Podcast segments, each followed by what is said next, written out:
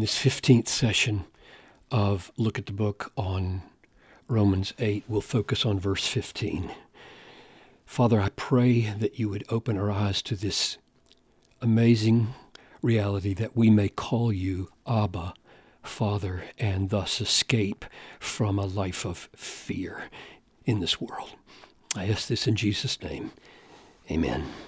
So last time our focus was on verse 14, and verse 14 was an argument for why it is that if by the Spirit you put to death the deeds of the body, you will live. And the answer given is because if you are thus led to put to death the deeds of the body by the Spirit of God, you are the children of God. And verse 15 now gives another reason. Here's another reason. This is just wonderful to notice how Paul takes us deeper and deeper down into the ground and the basis and the marrow and the substance and the foundation of things. He wants us to, to have minds that are so deeply rooted in our grasp of the way God is and the way God works that he, he presses down. So here's another digging down. For, so now he's, he's answering the question why is it that those who are led by the Spirit of God, are in fact children of God. Why is that? And he answers, Because you did not receive the spirit of slavery to fall back into fear, but you have received the spirit of adoption as sons, by whom we cry, Abba, Father.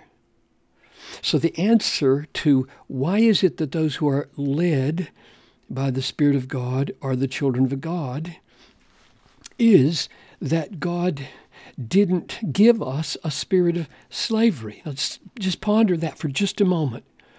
You could imagine, perhaps, a universe in which a sovereign God wanted to have slaves. I want a million slaves to do my will. I don't give a rip what happens to them or how happy they are or what benefits come to them. I just want my work done my way, and I will get myself some slaves. And the way I'll do it is I'll take my almighty sovereign spirit and I'll put it in them, and they will henceforth serve me as slaves. I can imagine a universe like that. And it's a terrifying one. And he says explicitly here that's not the universe we live in. You did not receive a spirit of slavery. I mean, we might even wish, I wish that that reality of slavery, I wish that analogy didn't even exist. I wish there weren't such a reality as of slavery in the world. American Civil War, pre Civil War type slavery, or the horrible slaveries of, of parts of the world today or in history. I wish it didn't even exist. But the fact that it does exist at least gives God this opportunity to say, that's not what I do with my own. That's not what I do. I don't give them a spirit of slavery.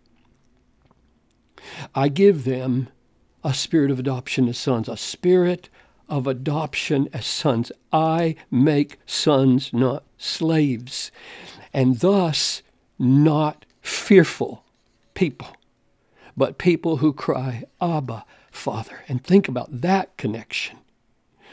The alternative to a spirit of slavery leading to fear is a spirit of sonship leading to Abba, Father.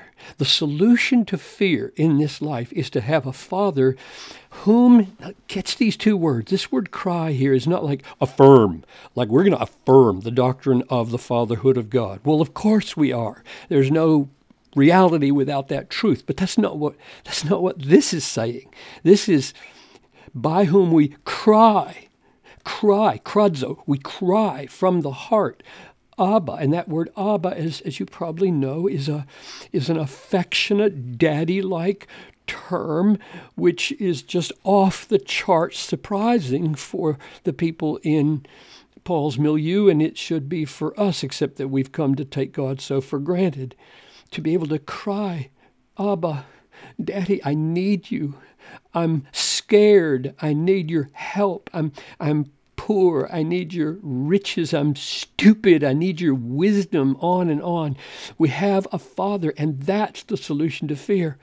I mean, if you just ponder the implications of this for, for the fatherlessness of our own day, for example, the, the, the the implication or the, the fruit of fatherlessness is fear. Little kids grow up afraid, but no little kid who's a sinner, and they all are, want to stay afraid. They don't want to be cowards, and so they compensate. And the, and the dysfunctions of our, of our bullying, killing, hostile, violent culture is a constant compensating for the cowardice that we feel all the time because we don't have a father. And so the glorious remedy of the gospel is that when a person comes to Christ, the spirit of adoption, not the spirit of slavery, is given to them, and they are able to cry, Abba, Father, and thus have a genuine fearlessness.